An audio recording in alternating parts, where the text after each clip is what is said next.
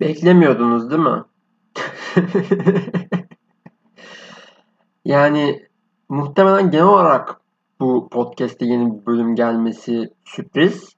Ancak şöyle ki yani bu seriyi meraklısı ve takip edeni varsa ilk bölümle ikinci bölüm arasında 6 ay farkı gören bir insan bu kadar kısa bir süre sonra 3. bölümün gelmesini beklemezdi bu özel seri için. Birkaç kere ses kayıt denemesi yaparak geldim. Ve um, bayağı şey böyle tuvaletten falan banyodan kayıt yapıyormuşum gibi geliyor sesim. Ya da hastaymışım gibi falan geliyor sesim. Bunun sebebi muhtemelen bilgisayar mikrofonu. Onu bir söyleyeyim baştan.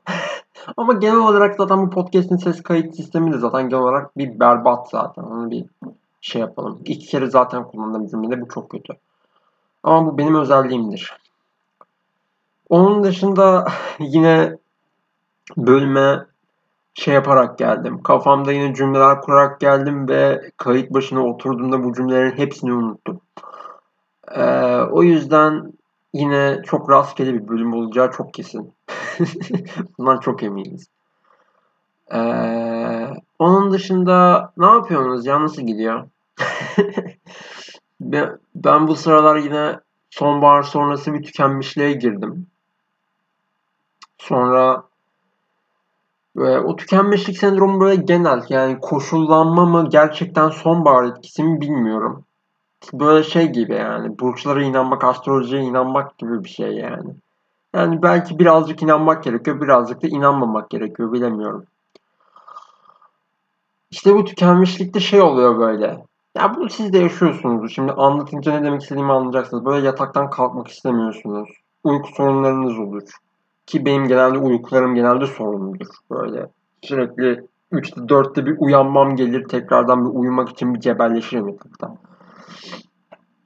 İşte sürekli bir yorgun hissedersiniz. İşte kahvaltı yapacaksınız. İşte yumurta hazırlamanız gerekir. Ulan şimdi kim hazırlayacak yumurtayı dersiniz. Böyle hiçbir şey yapasınız gelmez falan böyle çok tatsız tatsız yani kötü kötü dönemler olur bunlar. Ama bu benim genel halim galiba. Bu ben çok böyle mevsim olarak sonbahar insanı olduğum için ilkbahardan çok. Böyle işte yazın terliyoruz, kışın üşüyoruz falan böyle 17-18'ler falan böyle üstte deri ceket geçirmeli falan filan dönemler, kot ceket geçirmeli dönemler tam benim dönemde. Ama işte böyle durumları da var yani sonbaharın bizde. Hepimizde var bence. Yani böyle bunu yaşamayan yoktur diye düşünüyorum ben. İşte bu dönemde birazcık daha kendimi ittirmeye çalıştım. Boş durmayalım abi falan filan dedim. Bir şeyler izlemek için kendimi ittirdim ama sürekli şey oluyor böyle bir böyle 90 dakikalık, bir buçuk saatlik filmleri iki günde falan bitiriyorum böyle. iki günde falan bitiyor yani böyle bitmiyor filmler böyle anlatabiliyor muyum? Başına oturunca olan şimdi kim izleyecek 90 dakikayı falan diyorsun. Cips mips alıyorsun falan filan. Cips bitiyor 10 dakikada falan böyle. Bomboş kalıyorsun elin boş yaş falan. Öyle dönemler yani böyle saçma sapan dönemler içerisinden geçiyorum. İşte o arada da bir anda şey oldu böyle. Hedeflediğim ee, bilmeyenler için bu özel seri, bu mini seri, Caz tarihi serisi ve bir takım aykırı şeyler tarihi serisi şeye dayanıyor. Öteki Caz, Şevket Akıncı'nın öteki Caz kitabına dayanıyor. Tekrar tekrar bir etmemiz gerekiyor sanırım bunu her bölümde. Çünkü yani eksik, atladığım, çok hızlı geçtiğim bölümler oluyor illaki. Yani bir buçuk saat sürüyor bölümler genelde. Onlar da hani iki saate çıkmasın diye şey yapıyoruz yani. Birazcık atlaya atlaya gidiyoruz. Birazcık da yani kitap okumak konusunda odaklanma sıkıntılarım var malum. O sebeple de atlaya atlaya gidiyorum biraz. Orada yani size yönlendireceğim yani bu eksik kalan tarafları da daha merak edenler olursa o kitabı yönlendireceğim size maalesef. Öyle işte bir anda böyle hedeflediğim şeyin yarısına geldim. Çok hızlı geçtim bir anda. Ondan sonra bir anda bir şekilde bu şekilde karşınıza çıktım. Ha, bu kadar yarısını geçmişken birazcık daha hızlandıralım dedim ama sanırım biraz böyle okumadığım günler oluyor. Okumadığım günler olunca böyle beynim, zihnim balkondan aşağı atıyor bilgileri. O sebeple 12 sayfalık yani arkalı önlü 6 kağıt, 16 kağıt, kağıt, kağıt ne dersiniz? 12 sayfalık bir dokümanda geldim yine ama bu sefer biraz daha rastgele gitmeye çalışacağım ama illaki işte unuttuğum şeyler olacağı için yine bakmak zorunda kalacağım. Duraksamalı şey olacak. Bunları açıklarken de 5,5 dakika geçti. İnanılmaz. bu, bu kadar konuşmamla 5,5 dakika geçmesi inanılmaz. Yani siz bence 20 gram kahvenizi filtre kahve makinenize koyun. 300 gram suyunuzu koyun. Hazırlayın yani kahvenizi bir dolu dolu. Veyahut işten geri dönüyorsanız da artık ne bileyim hazırlanın yani. Böyle otobüse falan hazırlayın kendinizi. Otobüs yolculuğuna falan bir kafanızı cama dayayın. Veya zaten genelde boş koltuk bulmanız da zor otobüste. Ayakta falan. Bir yere dayayın kendinizi. Elletmeyin bir yerlerinizi. Malum tacizci falan filan dışarıda it köpek çok. İşte ne bileyim çayınız, kahve makineniz yoksa çayınızı hazırlayın. Bir şeyleri hazırlayın ya. Hazır olun. Bu birazcık yine uzun sürebilir yani. Yani bunu konuşana kadar ben kendime derdimi anlatana kadar 7 dakika geçti. ben de kendi çayımı alıp geldim zaten. Birazcık malum hastalık falan filan sıcak şeylere ihtiyacımız var. Neyse. Ee, konuya şöyle bağlayayım. Bu ittire kaktıra izlediğim filmlerden biri. Jean-Luc Godard biliyorsunuz ki yakın vakitlerde 92 yaşında vefat etti. Ee, yani çok böyle e, Letterboxd tayfası birazcık için birazcık tanrısal bir herif yani Jean-Luc Godard denen yönetmen. Onun son filmi ki film demeye bin şahit ister onu anlatacağım. The Image Book İngilizcesi, Türkçesi imgeler ve sözcükler sanırsam. Ee, çoğunlukla kolajlardan oluşan ve işte film kesitlerinden, işte seslerden, klasik müziklerden falan filan bir tür kolaj yani işte müzik, klasik müzik müziğin kesitlerin olduğu, Jean-Luc arkada konuştuğu bir takım kolajlar dan oluşan bir 90 dakika, bir 94 dakika falan olması lazım. O civarlarda bir film. Ee, bu filmde işte gerçekten filmde bir inşaat isteyebilir. Ancak yani onu anlayabilmek için şuna bakmamız gerekiyor. Jean-Luc Godard'ın böyle 60'lardaki filmlerini bilen insanlar böyle işte ne bileyim mesela örneğin ee, 60'lardaki herhangi bir filmine baktığınızda şeyi fark etmeniz lazım. Yani bu adamların Fransız yeni dalgacıların genel olarak amacı şey Hollywood'daki o fantastik Amerikan sinemasına aslında bir tepki olarak bir alternatif oluşturma adına çerçeveleri kırma üzerine doğmuş bir film janrası. Fransız yeni dalga dediğimiz film janrası ve şeyleri görürsünüz yani Jean-Luc bazı filmlerinde. Bazı çekimler, bazı planlar tekrarlanırken mesela sahneler o kadar tekrarlanır ki kendinizi böyle bir time step'e bakarken bulursunuz. Acaba benim bilgisayarım mı takılıyor sürekli aynı sahne dönüyor falan dersiniz. İşte Jean-Luc Godard arkada konuşur. Herhangi bir senaryo yoktur. Araya sürekli bir takım inşaat sahneleri girer. Bazı filmlerinde metaforlaştırma vardır. Garip garip şeyler yaşanır ve anlamlandıramadığınız şeyler olur. Burada aslında anlatmaya çalıştığım şey şu. Yani burada bir çerçeve kırma var ya. Sanatçı dediğin insanın ee, aslında çerçeveyi kırıp kendi yeni dilini oluşturduğunda zaman geçtikçe tekrara düşme korkusu oluşuyor. Ve bu tekrara düşme korkusu biraz daha şey oluyor abi. Ee, yeni çerçeveleri kırma ihtiyacı hissettiriyor. Ve bu çerçeveler kırıldıkça sürekli şey oluşuyor yani nasıl denir? Ee,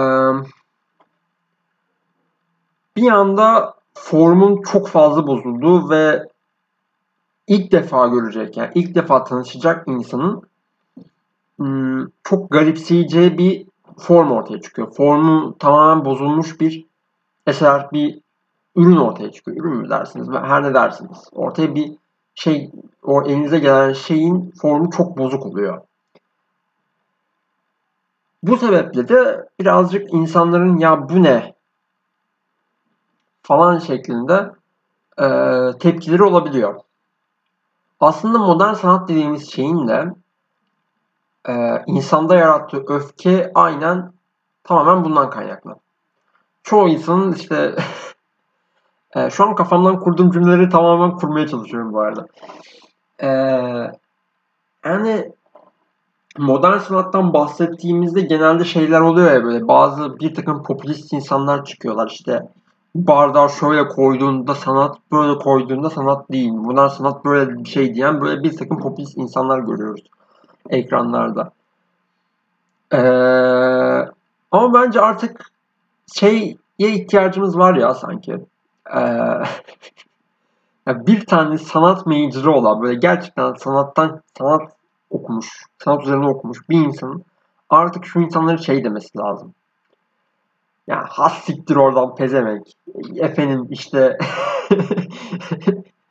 veya senin fikrin ne önemi var basit herif falan demesi lazım. Çünkü insanlar gerçekten anlamadan ve dinlemeden çok ön yargılı bir şekilde bu öfkeye sahipler. Ama bu empatiye baktığımızda anlamak da mümkün yani. Ben de mesela üniversite başında çok şey diyordum yani. Ya işte böyle bir şey çizmeye böyle kağıt kalem elimle oluyorum. Kafa bomboş. Ya ne yapsam acaba böyle işte direkt bir tane nokta koyup modern sanat mı desem diye kendi kendime dalga geçtiğim oluyordu. kendi aklımca. Ama zaman geçtikçe ve modern sanatın içine girdikçe daha fazla okudukça anlıyorsunuz ki abi o iş öyle değilmiş yani. o iş kesinlikle öyle değilmiş. O sebeple modern sanatın böyle bir yanı var. Ve insanlar ilk karşılaştığında çok fazla öfkeleniyorlar. İşte son zamanlarda mesela en büyük örneği şey herhalde değil mi? Muzun bant, bantlanan muz örneği.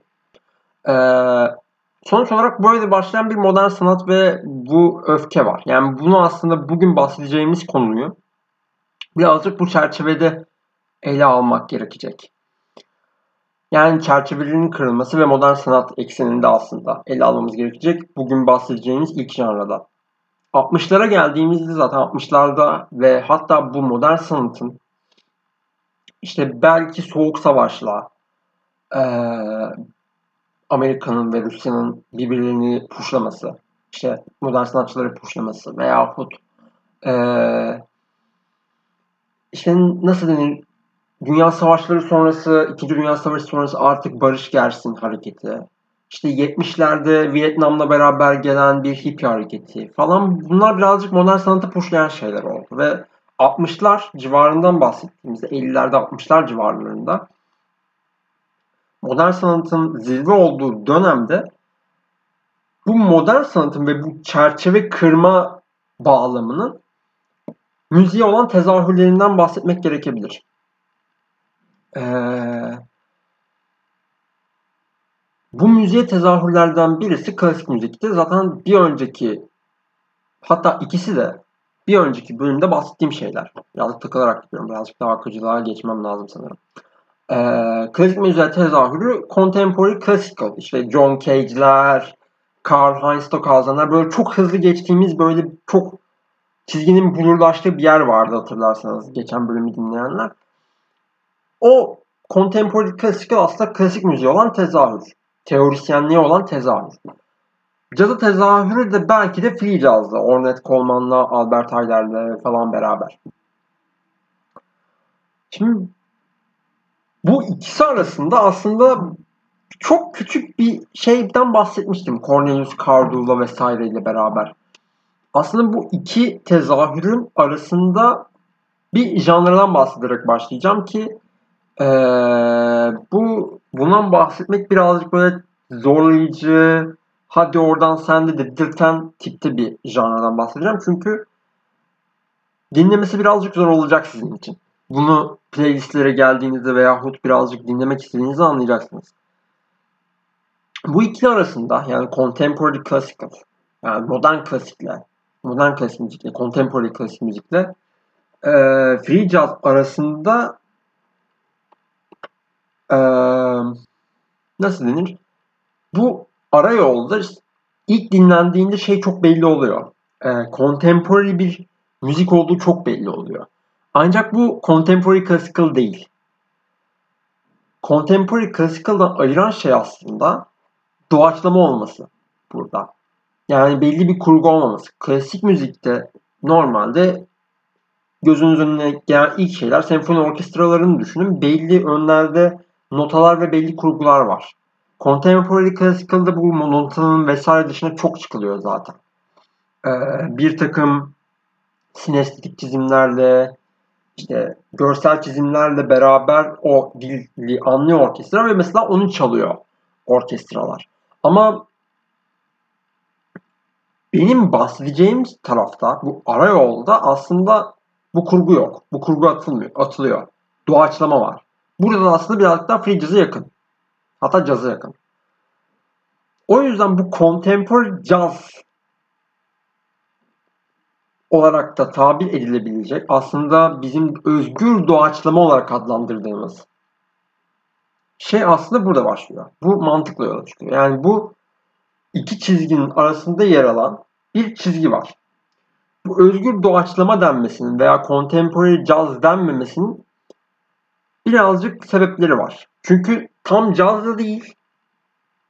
Ee, çünkü ilk dinlediğinizde abi saksafon solosu nerede? Saksafon solosu çalacak. Caz istiyorum ben. O saksafon solosunu götüme sokmalıyım falan şeklinde tepkiler gelebilen şey olduğu için aslında o kadar da caz bir şey değil bu. Ama burada özgür ve doğaçlamayı kelime kelime birazcık açmamız lazım. Özgür dediğimizde ki özgür müzikten bahsettik bir önceki dönemde, bölümde. Daha çerçevesizlikten bahsediyoruz aslında. Modern art'ın, contemporary'nin temelinde aslında bu var. Caz olan tarafta aslında yazılı bir kurgunun olmadığı tarafta doğaçlama.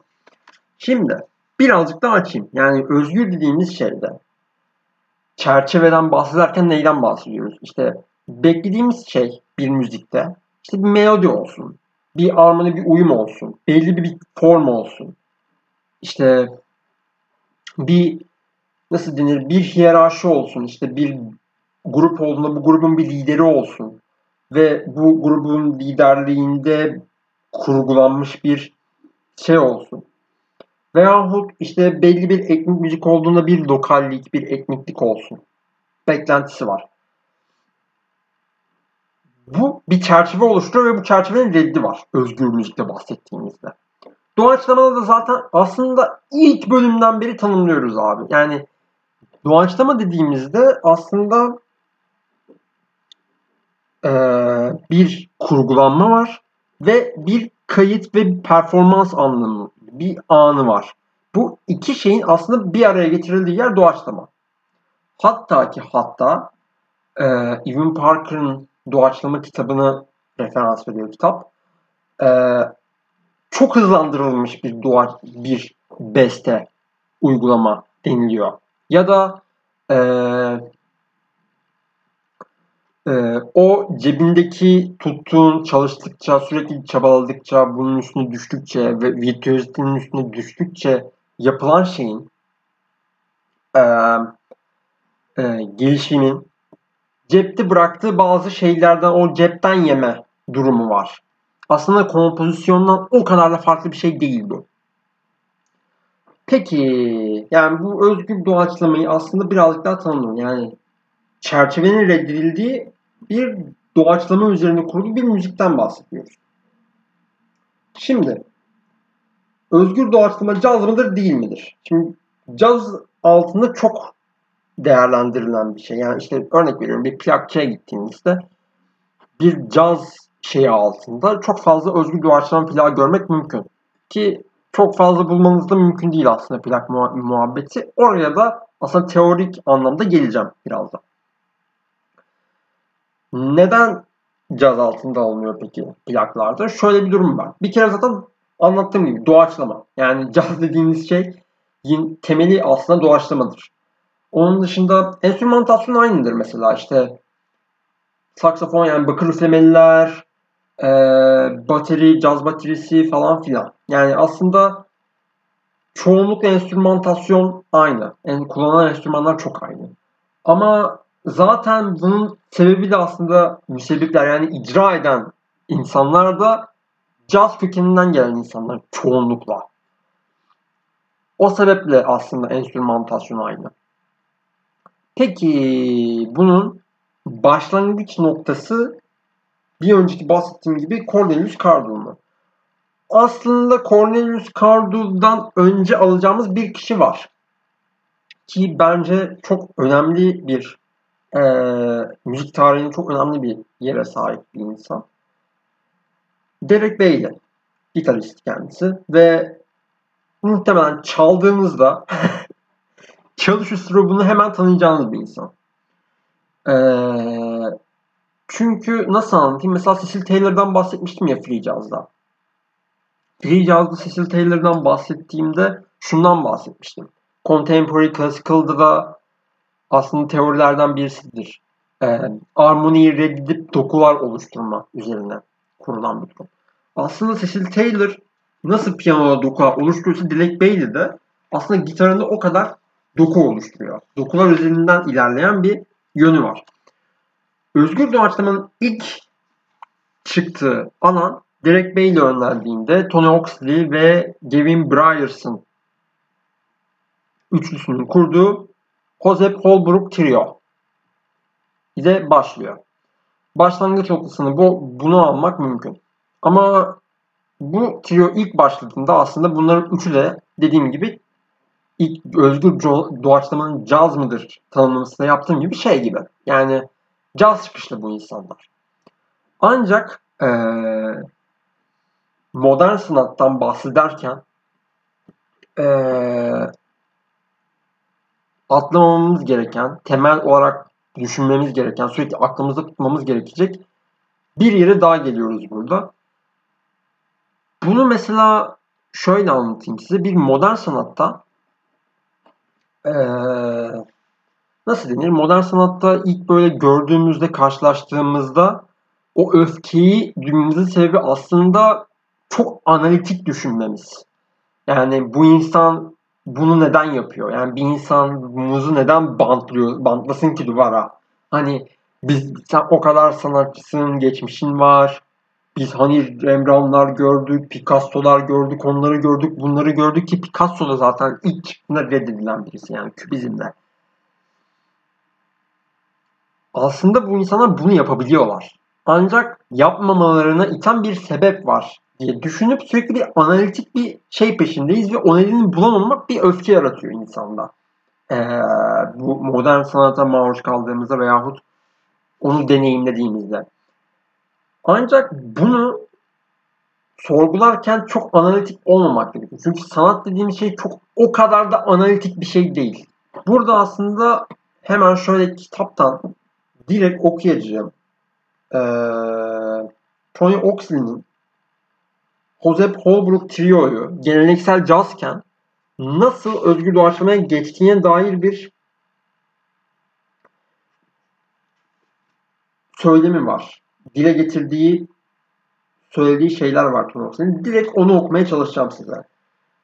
Caz dağarcığından vazgeçmemiz duygusal olarak yapılmış bir hareketti. Burada aslında ilk cümlede durumu anlıyorsunuz. Devam ediyorum. Bazen bu tür şeylerin sırf farklı olmak için yapıldığı söylenir. Bence bu tamamen yanlış. Bizim yerine getirmemiz gereken duygusal bir ihtiyaç o. Zincirlere vurulmuşken onların bilincine entelektüel süreçlerin yardımıyla varamazsınız. Onları hissedersiniz. O an değişim için sebepler bulmanız gerekmez. Onlar zaten açıkça ortadırlar. Ortadadırlar. Uğraştığınız sadece detaylardır. Onlara uyarsınız. Ardından sebepler sorgulanmaz felsefe açıktır ve kabul edilmiştir. Aslında burada dümdüz modern sanatı deneyimine maruz kaldığımız, deneyimlediğimizde ne olduğu gayet çok açık. Yani entelektüel süreç gerektirmeyen, aslında çok entelektüel bir analiz gerektirmeyen, analitik bir şey gerektirmeyen bir şey. Bunu sadece hissediyorsunuz.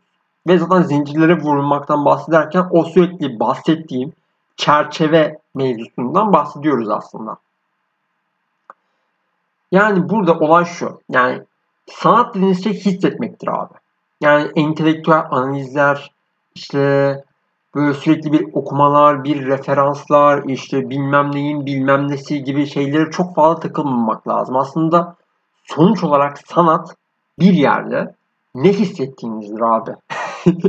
yani e, bir modern sanatta işte mesela Godard'ın son filminden bahsettim mi? İmgeler ve Sözcükler. Orada ne hissediyorsan özgür doğaçlama dinlerken de aynı şeyi hissediyorsun. Ancak aslında bunlar iki farklı medya.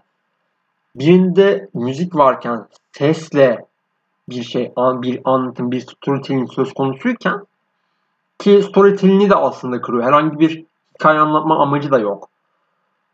Godard'ın Image Book'unda yaptığı şey de aslında bir filmle, bir görsellikle ve bir e, sesin birleşimiyle beraber ortaya çıkan bir medya oluşturarak bu aracıyla size sunuyor. Yani aynı duyguları hissediyorsunuz.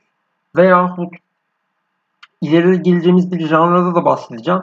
Burada değineceğim. Yani izlenimcilikten bahsederken bir Claude Monet, bir Van Gogh'da hissettiğiniz o şeyle izlenimci cazda bir sonraki geleceğimiz, birazdan geleceğimiz şeyde hissedeceğimiz şey aynı.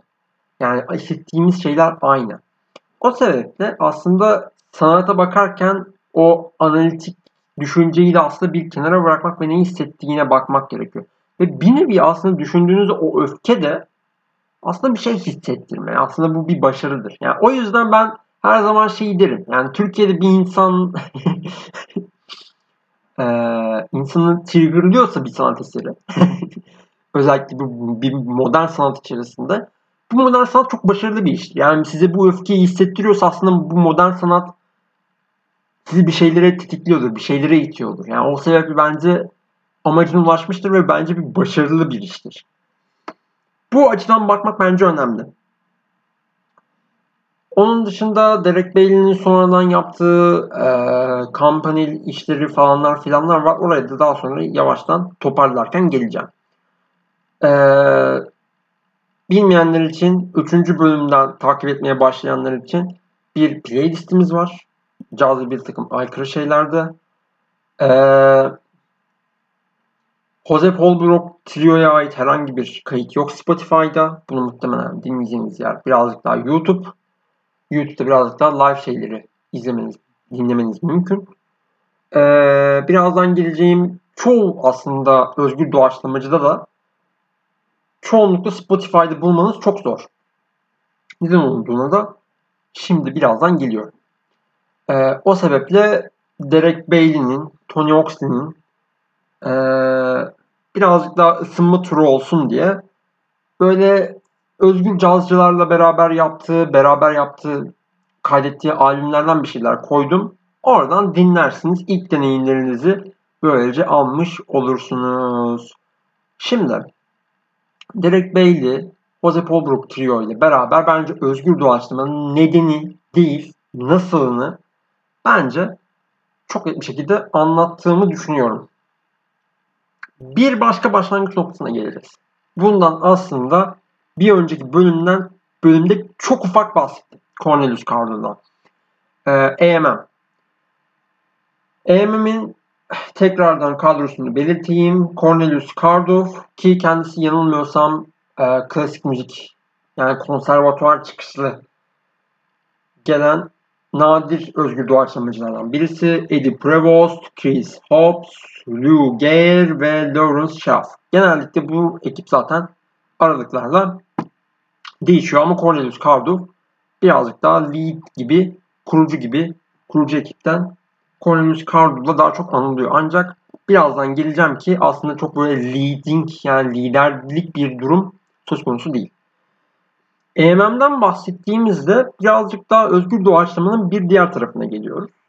Ee, contemporary Classical'da aslında böyle başlık başlık bahsettiğimiz bir Fluxus durumu vardı. Fluxus'tan bahsederken şundan bahsediyorduk.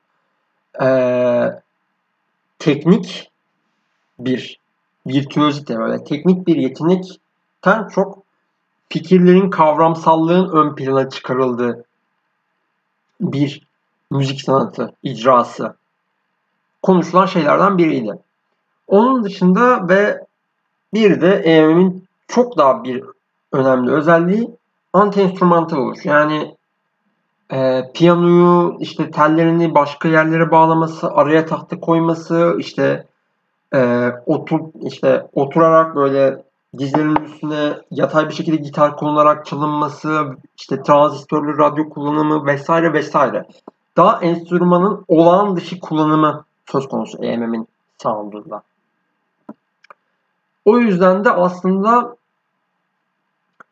e, kimin ne çaldığı çok anlaşılmayan bir müzik ortaya çıkıyor. Bu buna iten şey EMM'i aslında birazcık daha kavramsallığa dönersek EMM'in genelde böyle o dönemki komünist politik fikirleri önemli bir yer tuttuğu çokça söylenir EMM'de. Komünist hatta Maoist ee, ki çok böyle Maoizm deyince bugünden sorgulamak çok kolay. 1970'lere geldiğinizde Maoizm her ne kadar pişman olunan bir şey olsa da zamanla belli komünistler tarafından o dönem Mao çıktığında birazcık daha komünizmin umudu gibi bir şeydi. Yani o yüzden çok yani Cornelius Cardo kendini Doğu Perinçek yaptı falan filan demenin çok da bir manası yok aslında. Ama komünist, çok daha Maoist hatta işte anarşist bir politik fikirle doğan bir yapı var. O yüzden çok fazla bir liderin olmadığı, kimin ne çaldığının da belli olmadığı, çok daha kolektif bir yapı oluşturmak için kimin ne çaldığının belli olmadığı bir anti-enstrümantal bir yönteme gidiyor EMM. EMM'in sound'unu oluşturan şey aslında bu. Ancak işte EMM ya bu bu kadar konuştun ya bir dinleyelim bu EMM neymiş dediğinizde Spotify'da çok fazla örneğini bulamazsınız. Ki özgür doğaçlamanın çok fazla bir örneğini bulamazsınız. Bunun için ben teorik bir nedenine geleceğim size. Ee, burada kitabın başına döneceğim. Ee, Jacques Attali'nin Gürültüden Müziğe isimli bir kitabına referans veriyor burada. Müziğin dört evresinden bahsediyor. Bu birazcık daha zamansal ama birazcık daha fikirsel aslında. Aynı zamanda. İlk evre kurban olarak tabir edilen evre. Kurban denilen evre işte dinin çok fazla iktidarda olduğu ritüel amaçlı yapılan bir müzikten bahsediyoruz. Ritüeller işte Afrika kabilelerinin yaptığı böyle çok daha ilkel müzikten bahsediyoruz. Sonrasında sonrasında temsil denilen evreye geçiliyor. Telif haklarıyla beraber operaların ve orkestraların yükselmesi ve sanatçıların telif hakkı, sanatçıların fikre e, fikre dair nasıl denir? Sahiplik hakkı belirtmesiyle başlayan, telif haklarıyla başlayan bir temsil dönemi var. Bu dönemde de orta çağlara gidiyoruz. Operalar ve orkestralar geliyor. Bu taş plan çıkmasıyla beraber tekrar evresine dönüşüyor. Tekrar evresinde de aslında taş plaklarla beraber sonrasında bunun CD'ye, kasede, DVD'ye ve bugünümüze geldiğimizde streaming servisler ve Spotify'a kadar gelen bir evreden bahsediyoruz. Üçüncü evrede. Bunu üstünde tekrar tekrar tekrar dinleyebilmeniz mümkün bu e, müziği ve performansı. Yani kayıt teknolojilerinin gelişmesi aslında. Üçüncü evre. Bunun üzerine kurulu yani. Dördüncü evre ise artık sanatın satılabilir bir satın alınıp satılabilir kapital olmaktan çıkıp e, bir meta olmaktan çıktığı bir yere geliyor. Burada da artık buna da bu evreye de son evreye de kompozisyon evresi deniyor. Gürültüden müziğe olan dört farklı evreni kompozisyon evresine aslında gerçekleştirmeye çalışan ee, dediğim gibi bunu da aslında yine komünist fikirle bağlaştırmak mümkün EMM'de. Böyle bir fikirle oluştuğu için aslında şöyle düşünmek mümkün. Bu insanlar stüdyoya girip albüm kaydetmek yerine bunu şey olarak alıyorlar yani kayıt işine, kayıt e, teknolojisine. O anki hislerle beraber yapılmış, ortaya dışa vurulmuş şeylerin aslında bir kesidinden bahsediyoruz. bir kayıtta. Yani şöyle anlatayım. Ee, zamansal ve mekansal olarak o anki müzik, o anki his, o an cebinde bulunan e, fikirler, melodiler, armoniler her ne dersiniz. Cebindeki şeylerle üretmek için kullanacağım malzemeye göre o anlık bir değişim gösterdiği için e, o anki kayıtta sadece bir böyle kayıt alıyorsun. Bir hayatın fotoğrafını çekiyormuşsun gibi oluyor. Kompozisyonda ise işte o anki şeye göre e, mekana göre, o anki ilhamına göre değişiklik gösterdiği için daha çok EMM'in performanslarından bahsediyoruz. Yani e, performansları, o canlı performanslarından alınan kayıtlar genellikle EMM'in albümleri ve bu albümler genellikle Spotify'da değiller. Burada performanslarından örnek olarak The Crypt gibi bir örnek verilebilir ki bunun noise daha sonra gelinecek noise'un öncülerinden, noise janrısının öncülerinden biri olduğu kabul ediliyor. Ki Allentown'da yapılan ve dediğim gibi yani EMM'in onu dinlediğinde hissedeceğiniz şey tek bir enstrüman çalıyormuş gibi hissediyorsunuz ama aslında o sırada 5-6 kişi çalıyor. Bunu sağlayabilecek bir kolektivite bir anti-enstrümantalist bir fikir var.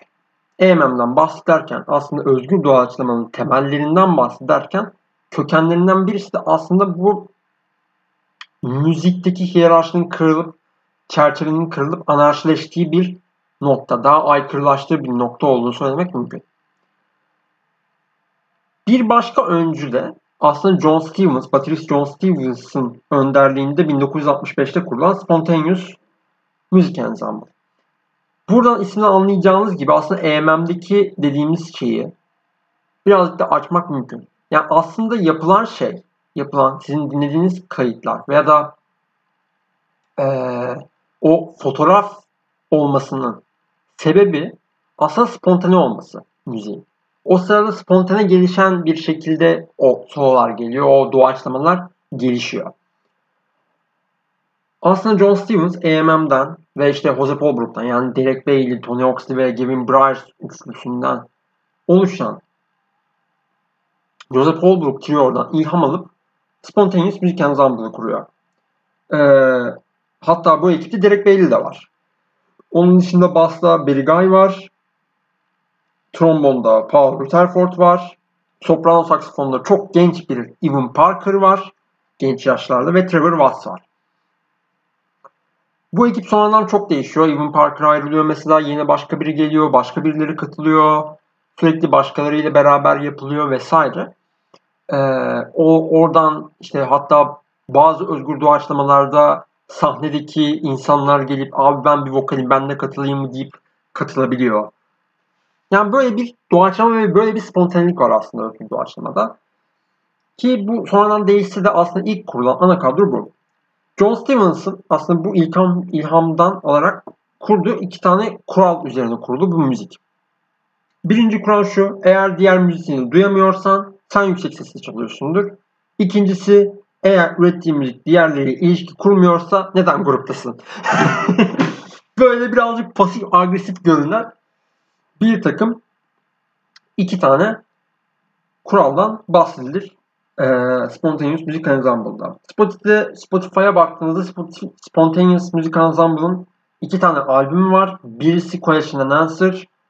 Biraz da free jazz'la hatta biraz daha Dixieland gibi böyle kolektif doğaçlamaya yakın bir caz cazın çok daha ağırlıkta olduğu bir live albüm var. Bir de Crystal Palace isimli bir grupla beraber yaptıkları collab bir albüm var. Ama daha çok Spontaneous Music Ensemble'ın öne çıktığı albümler işte Caribbean ve Quintessence 1 2 3 1 2 3 serisi daha çok öne çıkarılan albümler. Peki yani ancak bu özgür doğaçlamayı günümüze getiren çok büyük bir duayen isim var. Evan, Parker kendisi ve Evan Parker e, çok genç yaşta Spontaneous Music Ensemble'a katılıyor ve e, doğuşunda o kadar da aktif bir rol oynamasın da buna şahit olmuş. Ve kendi tekniğiyle, kendisi bir sak, saksafoncu, e, döngüsel nefes tekniği denilen özgün çalışıyla hemen ilk dinleyişte anlaşılabilecek çok daha e, özgün bir çalım stili var ve bu özgün çalım stilini daha çok Rahsan Roland Kirk ilk e, bölümde Rahsan'dan bahsetmiştim birazcık. Böyle burnuna falan flüt sokarak falan çalan bir adam vardı. O onun da aslında şov amaçlı kullandığı bir yöntem olsa da Evan Parker bunu aslında kendi e, dili haline getiriyor. Spontaneous Müzik Ensemble sonrası kendi ensemble'ını kuruyor. Kendi ekibini kuruyor. Ee, Evan Parker Electroacoustic Ensemble ismiyle. Hatta son zamanların en popüler özgür doğaçlama gruplarından biri olarak gösteriliyor. Ve adı üstünde yani elektroakustik bir ensemble bu. O yüzden elektronik müzisyenleri de işin içine kattı. 1970'ler beraber synthesizer geliyor zaten ve haldır aldır gelince işte zaten transistör radyodan, EMM'den zaten alışkın olduğu şeyi iyice işin içine sokuyor. Akustiklere tabii ki akustik virtüözde sonuç olarak bu insanlar caz müzisyenleri ve virtüözlerle beraber bunları biraz daha EMM sound'una çok daha yakın ee, bir sound oluşturuyor. Ve özellikle ECM'le anlaşmasıyla beraber ee, çok fazla ulaşılabilir. Spotify'dan çok fazla dinlenebilecek bir albüm yaratıyor Evan Parker. Sonuç olarak ki ECM'deki şeylerden hatta Akbank Jazz Festivali ile gelmiş galiba 2011'de. 2011'deki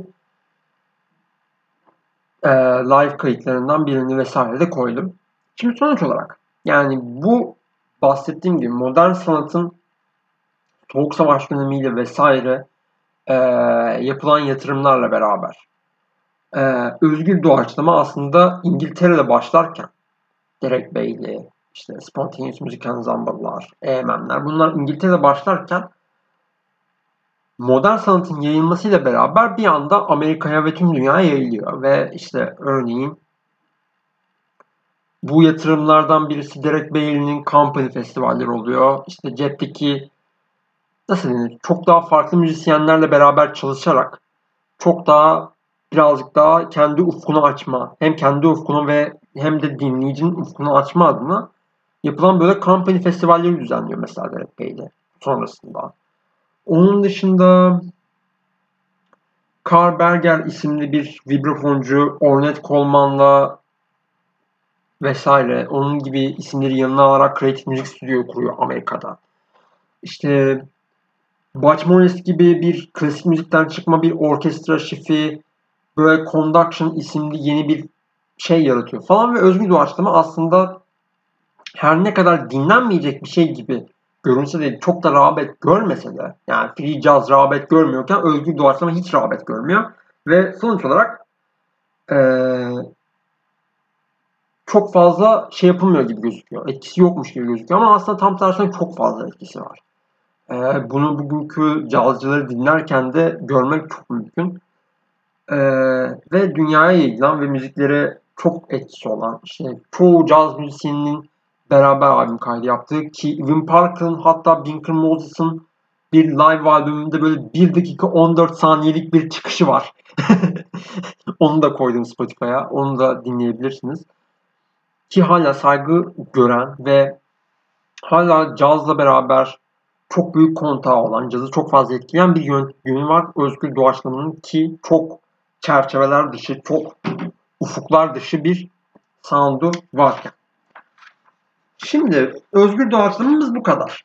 Ya yani özgür doğaçlamadan bahsettik. Şimdi onun dışında nelerden bahsettik? Aslında çok fazla 1960'lar dediğimizde modern sanat dediğimiz için çok büyük bir kırılma olduğu için modern sanat çok fazla aslında caz tarih çizgisinden bahsettik fark edersiniz. Bunlardan birisi mesela ilk bölümde bahsettiğimiz Coltrane ve Miles ile beraber giden bir 60'lar serüveni var.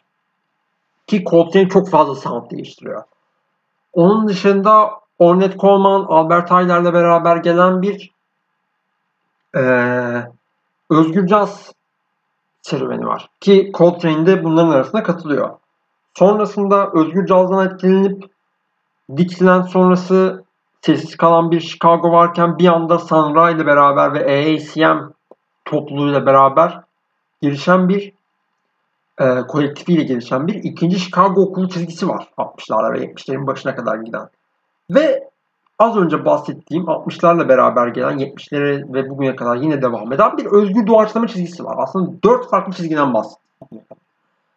Peki bunlardan bahsederken çoğunlukla Amerika'da işte Miles Amerika'da işte Albert Tyler Ornette her ne kadar Avrupa'yı vesaire geziyor olsa da Amerika çıkışlı işte ikinci Chicago zaten Amerika ve özgür doğaçlamada İngiltere çıkışlı ama Amerika'ya giden ve sonradan tüm dünyaya yayılan bir yolculuk.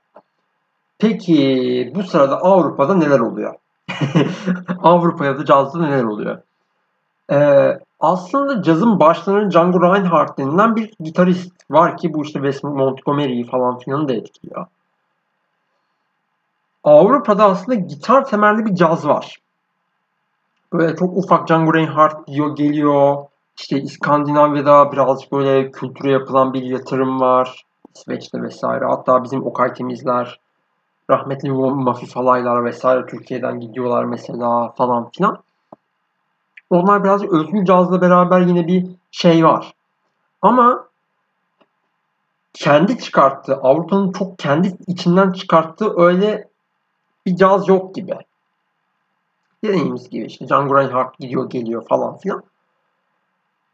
Bu sırada Kuzey Avrupa'da bazı müzisyenler George Russell isimli bir adamla etkileniyor. George Russell birazcık daha teorisyen bir adam. Yani her ne kadar e, müzisyen yani müzikleri, albümleri çok fazla etki yaratsa da virtüözitesiyle değil daha çok fikriyle ve e,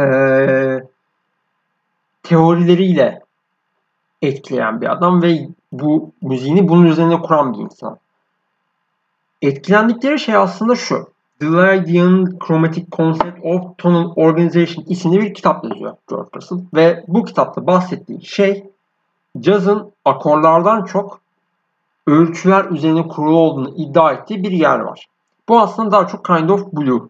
Ya çok benzeyen bir şey. Kind of Blue'da da aslında daha ölçüler ve daha tekrarlar, daha modlar, model bir caz, model caz denilen bir şey vardı. Aslında bundan çok etkilenen bir teori. George Russell'ın teorisi. Yani çok büyük bir kind of blue etkisinden aslında bahsetmek mümkün burada.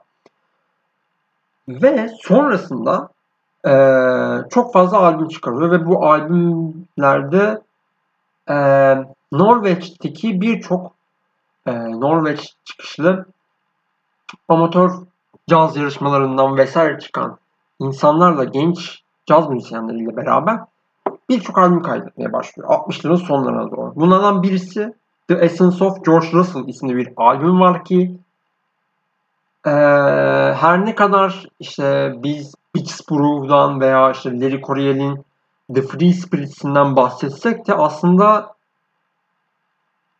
bazı müzik tarihçileri, bazı müzik teorisyenleri tarafından bir caz rock öncüsü olarak kabul edilen bir albüm bu The Essence of George Russell. Ee, ki son e, şarkısı 14 dakikalık bir kayıt. Ki gerçekten Brew'a çok yakınsayan bir sound ve bu Brew'dan çok önce çıkan bir sound.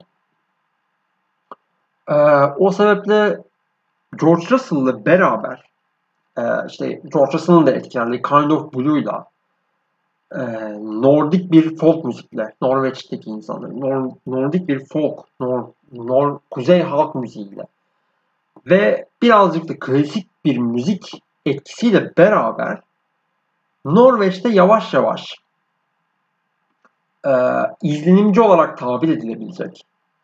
İzlenimcilik nedir? Şöyle açıklayayım.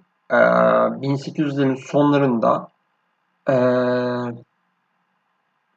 daha çok e, gördüğün şeye dair direkt yansıtmak değil de direkt böyle çok realist bir şekilde yansıtmak yerine daha böyle içeriden gelen izlenimleri yansıtan hatta bununla beraber bu akımla beraber işte stüdyoda beraber kendi odasında kapalı odasında çalışmak yerine en şeklinde okunuyor sanırım Fransızca'da. Ee, dışarıda, dış mekanda manzarayı izlerken dış mekan çizimlerinin, dış mekan sanat yapımlarının, süreçlerinin daha çok etkilendiği Claude Monet ile beraber anılan ve Van Gogh'un da sonrasında e, ardılı sonrasında gelen bu şekilde devam eden sonrasında da tabii ki dışa vurumculuk yani ekspresyonizm ile beraber çıkan bir akım impresyonizm yani izlenimcilik. Bu şekilde aslında izlenimci daha dokulardan oluşan böyle Kamune'ye baktığınızda hissettiğiniz şeyi hissettirecek dinlerken bir dokusal daha ezgiler üzerine kurulu, daha virtüözden çok ezgiler üzerine kurulu bir caz ortaya çıkıyor Kuzey Avrupa'da. Ve bunun e, çok büyük bir kırılma noktalarından birisi de Manfred Eicher diye okunuyor yanılmıyorsam. ECM isimli bir label kuruyor. Ki Evan Parker'da bahsettik. Evan Parker'da da çalışmış bir label. ECM'in kendi sound'u var ve bu soundlar çok EMM sound'undan o kolektif, o hafif sound'dan, o karanlık sound'dan bir etkilenme söz konusu ve bu şekilde bir ECM sound'u oluşuyor. Sonuçta yani akorlar yerine dokular ve ezgiler oluşturup bir hikaye yaratan, bir hikaye anlatımı yaratan bir caz canlısı oluşuyor bu Kuzey Avrupa'da. İlk ateş nerede atılıyor? Norveç'te atılıyor ilk ateş ve ilk iki isim Jan Garbarek ile Terry Ripdal. Jan Garbarek daha böyle işte ikisi de George Russell ile çalıyorlar. Ve sonrasında Jan Garbarek Afric Pepperbird'de ilk albümünü çıkarıyor. Ee, Afric Pepperbird albümünde işte daha böyle Jan Garbarek daha free jazz etkisindeyken sonrasında kendini çok fazla Norveç halk ezgilerine kaptırarak daha böyle folk bir daha folk ve daha halk müziği bir daha halk ezgilerine devam eden kendi dilini yaratıyor. O sırada da Trip Dal çok daha eklektik, her müzikten e, bir parça kapmaya çalışan, e, özellikle Afrik Pepperbird'de de çok büyük bir progressive rock, Pink Floyd etkisinin çok fazla görüldüğü bir sound'a doğru kayıyor Terry Lipdal. Sonrasında Norveç'ten sonra Finlandiya'da da Edward Edward Vesala isimli bir baterist oluyor. Baterist ortaya çıkıyor. Jan Garbarek daha böyle Norveç halk ezgilerine katılmadan önce e, daha free jazz bir albümdeyken Triptychon isimli bir albüm kaydediyor. Ve bu albümde de Edward Vasila var. İlk o albümü görüyoruz Edward Vasila'yı. Ve oradaki sound'u da yine tanınabilir bir sound. Ve Jan Garbarek daha popülist bir yöne giderken, daha böyle halk ezgileri yönüne giderken Edward Vesela daha antipopülist. Ee, daha yoğun etnik oldu. İşte daha böyle film müziklerinden böyle işte Blade Runner'da dinlediğiniz o Vangelis, müzi Vangelis müziğinden çok böyle benzer sound'a doğru kayan bir Edith Vesala görüyoruz. Bu, bu şekilde Finlandiya'ya seçiliyor ve işte Nanmadol albümünde çok daha yoğun etnisite ve daha free jazz'a yakıtan bir ilk albüm görüyoruz Edith Vesala'dan. Zamanla işte e, film müziklerinden etkilendikçe Lumi isimli daha böyle Edith Vesala'nın başyapıtı masterpiece olarak kabul edilen bir müzik çıkıyor. Bunun sonucunda bu domino etkisiyle beraber George Russell'ın paltosundan çıkan bu isimler bir şekilde İskandinavya'da domino etkisi yaratarak bu etkiyi daha sonra Avrupa'ya doğru indiriyorlar. Ve bu şekilde İskandinav cazıyla beraber daha Avrupa cazı oluşmaya başlıyor. Örneğin Eberhard Weber gibi bir kontrbas Jan Garbarek'le çalışıyor ve e, Jan Garbarek'le hatta 10 sene çalan bir isim. E, hatta elektro kontrbası icat eden isim The Colors of Chloe gibi ödüller almış bir albüme sahip ki çok dokusal ve çok izlenimci. Gerçekten dediğim gibi George Clamone pardon e, isimler artık karışıyor. Clamone ile beraber artık böyle Clamonet'in ne hissediyorsan o dokusallık, o izlenimci yapı, o duygusallığı, o o hissi, o hissi yansıtan bir sound'a doğru kayıyor. Bir taraftan İngiltere'den John Sermon gibi biri geliyor. Sonra işte Rob Towner gibi bir isim geliyor Amerika'dan Avrupa'ya bir anda klasik müzik okurken sonra geri dönüyor, Soulstice'ı kuruyor vesaire derken bir şekilde Amerika'ya sıçrıyor bu. Ve Amerika'da iki kişiden bahsediyoruz burada. John Abercrombie ve Pat Metheny gibi iki tane gitarist. Gitarist olması çok manidar çünkü Avrupa cazında, Avrupa'da çalan cazla Avrupa'nın da birazcık sanırım tarihiyle de alakalı olacak ki e, telli çalgıların süre gelmesiyle beraber bir gitarın çok önemli bir yer tuttuğunu söylemek mümkün bu caz stilinden.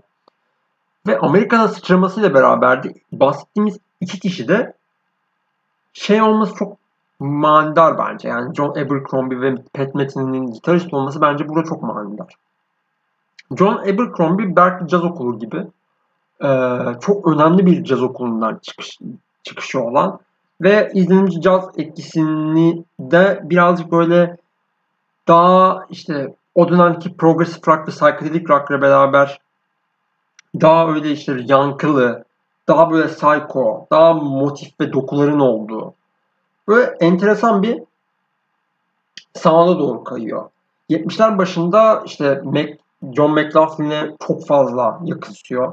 Times albümünde görmek çok mümkün. Yani Just Fusion'a da çok yakınsayan bir yeri var. Ki gitar. Yani rock dediğiniz şey gitar müziği olduğu için eklenmemiz mümkün değil. Ve sürekli dönemindeki mainstream müzikten çok etkileniyor. İşte 80'lerde synthesizer geliyor, onu kullanıyor. Ee, ve etkileşimliler çok önemli veriyor. John Abercrombie bu şekilde devam ediyor. Bir taraftan da Pat Metheny gibi biri geliyor. Pat Metheny de daha böyle 50'lerle beraber gelen işte o country müzikle beraber. Country müzikten çok etkilenen bir sanat yaratıyor ve e, country müzik, o lokaliteden yararlanma durumu var. Yani çünkü şöyle bir durum var. Norveç'te Norveç'ten çıkan o izninci cazda çok fazla şey görüyorduk biz. Anlattığım gibi. İşte kuzey taraftan, İskandinav tarafın halk müziğinden, o lokaliteden çok etkilenme var o geleneklilere, o lokaliteye bağlılık var. Pat Metheny'nin de bu yerelliği country müziğinde buluyor. Ve bu country müziğin yanında çok yönlü bir müzisyen aslında. Mesela en önemli örneklerinden birisi Song, Song X isimli Ornette Coleman'la beraber doğal olarak kaybettiği bir albüm var mesela. Bu şekilde Amerika'ya da sıçrıyor ve bu şekilde dünyaya da sıçrayan bir izlenimci caz ekolü mevcut. Ve en son olarak aslında düşündüğümüzden daha kısa sürdü. Bu kayıt sanırsam. İzlenimci caz ile free caz arasında dört farklı kişiden bahsediyoruz. Bunlardan birisi Steve Lacy. Steve Lacy şeyden bahsetmiyorum. Bugünlerde Jamie Rice albümüyle meşhur olan Progressive R&B'den bahsetmiyorum. Güzel şarkılar yapıyor. Çok dinliyorum ama o Steve Lacy değil. Bahsettiğim Steve Lacy modern cazın ilk soprano saksofonu kullanan kişisi. E, sopran saksofon bilmeyenler için birazcık daha uzunlamasına giden. Bu normal saksafonun ilk aklınıza gelen şey böyle J şeklindeki saksafonlar. O değil. Sopran saksofon birazcık daha böyle klarnet tipi. Klarnete benziyor şeklen. O saksafondan bahsediyorum. Ee, Steve Lacy böyle ilk çıkışı aslında Dixieland çalarak böyle çok böyle 1910 cazları çalarak gelen birisi. Ancak sonrasında bir anda free jazz'a yöneliyor. Ve çok fazla Thelonious Monk X çok fazla görülüyor ki yani en az bir 4-5 tane falan Thelonious Monk'a saygı olarak, tribute olarak çaldığı ee, albüm var. Şarkı değil, albümden bahsediyorum. Bayağı bildiğiniz Thelonious Monk çaldığı çok fazla albüm var. Thelonious Monk'tan çok fazla ilham alırken bir taraftan da özgür doğaçlamacılarla çalışan, free jazz'la çok çalışan bir yeri de var. Bir taraftan Steve Lacy var. Özgür cazlı izlenimci bir özgür caz yaratan. Dört kişiden birisi. İkincisi Bir başka isim Kenny Wheeler. Kendisi aslında Spontaneous Music Ensemble ve Anthony Braxton'la çalışmış bir isim. Ee, ve sonrasında çok böyle kendini sorgulayan, birazcık daha böyle Coltrane gibi. Sürekli bir kendini sorgulayan, kendine dair böyle çok yargılayıcı olan bir isim. Ancak işte o yüzden hatta bir gruba liderlik etme, bir band kurma işinden çok uzakken ECM label'ına geçişiyle beraber bir anda müziği açılıyor ve sürekli kendi albümünü yaratan ve izlenimci bir özgür caz yaratıyor. Mesela ilk solo albümünde çok daha genç yaşta 20'li yaşlarının başındayken ee, beraber çaldığı isimler Keith Jarrett, Dave Holland, Jack, Jack DeJohnette gibi Miles Davis'le falan beraber çalışmış. Böyle çok büyük caz isimleriyle beraber çalıyor. Daha ilk albümde ve bu adam çok daha böyle 20'lerin başlarında, 21-22 yaşlarında mı? Öyle bir şey olması lazım. Sonrasında o kadar çok insanlar çalışıyor ki işte Spontaneous Music Ensemble'da çalışmış bu adam. Yani özgür doğaçlamacılar görmüş. Anthony Braxton'lar görmüş. İşte Kit Jarrett'ları falan görmüş ve bu birikim 90'da 1990 yılında Music for Large and Small Ensembles ile böyle bir anda zirve yapıyor ve bir anda patlıyor. Çünkü herkes bir anda orada. Böyle şampiyonlar ligi kadrosu gibi bir kadro var orada yani. İnanılmaz bir albüm yaratıyor. Bir kişi de bu. Bir diğer isim de Paul Billy, piyanist. İlk özgür cazcılardan birisi kabul ediliyor. Ve cazda da synthesizer ilk kullanılanlardan birisi. Yine orada da fark et böyle dokusal, daha dokusal ama dokusallıktan kastım böyle Cecil Taylor gibi bir dokusallık değil. Cecil Taylor böyle daha böyle daha enerjik ve daha atonal bir şeyken birazcık daha böyle smooth giden işte o EMM'e benzeyen, o ECM sound'una çok yakın sayan bir özgür caz olduğu için çok bilinmeyen, Cecil Taylor gibi insanların birazcık daha arkasında kalan, çok daha böyle alternatif yani özgür cazı daha alternatif bir özgür caz yaratıyor. Sonrasında ise synthesizer'larla falan beraber çok farklı yerlere gidiyor. Bir başka isim ise Dave, Holland ki Dave Holland da Beaches Groove'la Beaches Groove'dan tanıyabileceğiniz favori albümlerinden, albümlerimden birisidir. Tanıyabileceğiniz bir kontrbasçı ama sadece Groove'la vesaire Vulgan ismini isim aşinalığından ibaret değil bu adam. Conversation of the Birds isimli albüm bile tek başına çok büyük bir şaheser ki dinlemenizi öneririm. Böyle. 1 saat 5 dakika oldu. 1,5 saate çıkmamış olmamıza çok şaşırıyorum. Ki ilk başta çok fazla uzattım. Birazcık dertleşmeli falan oldu. Bir sonraki bölümde artık ne konuşacağız? Artık günümüze kadar geleceğiz. Ve ee, bundan sonra artık ne olur? Bilmiyorum. Ne zaman gelir onu da bilmiyorum. Birazcık daha postmodernizm falan konuşacağız. O zaman orada artık 6 ay mı olur ne zaman olursa görüşmek üzere. Kendinize iyi bakın. Bay bay.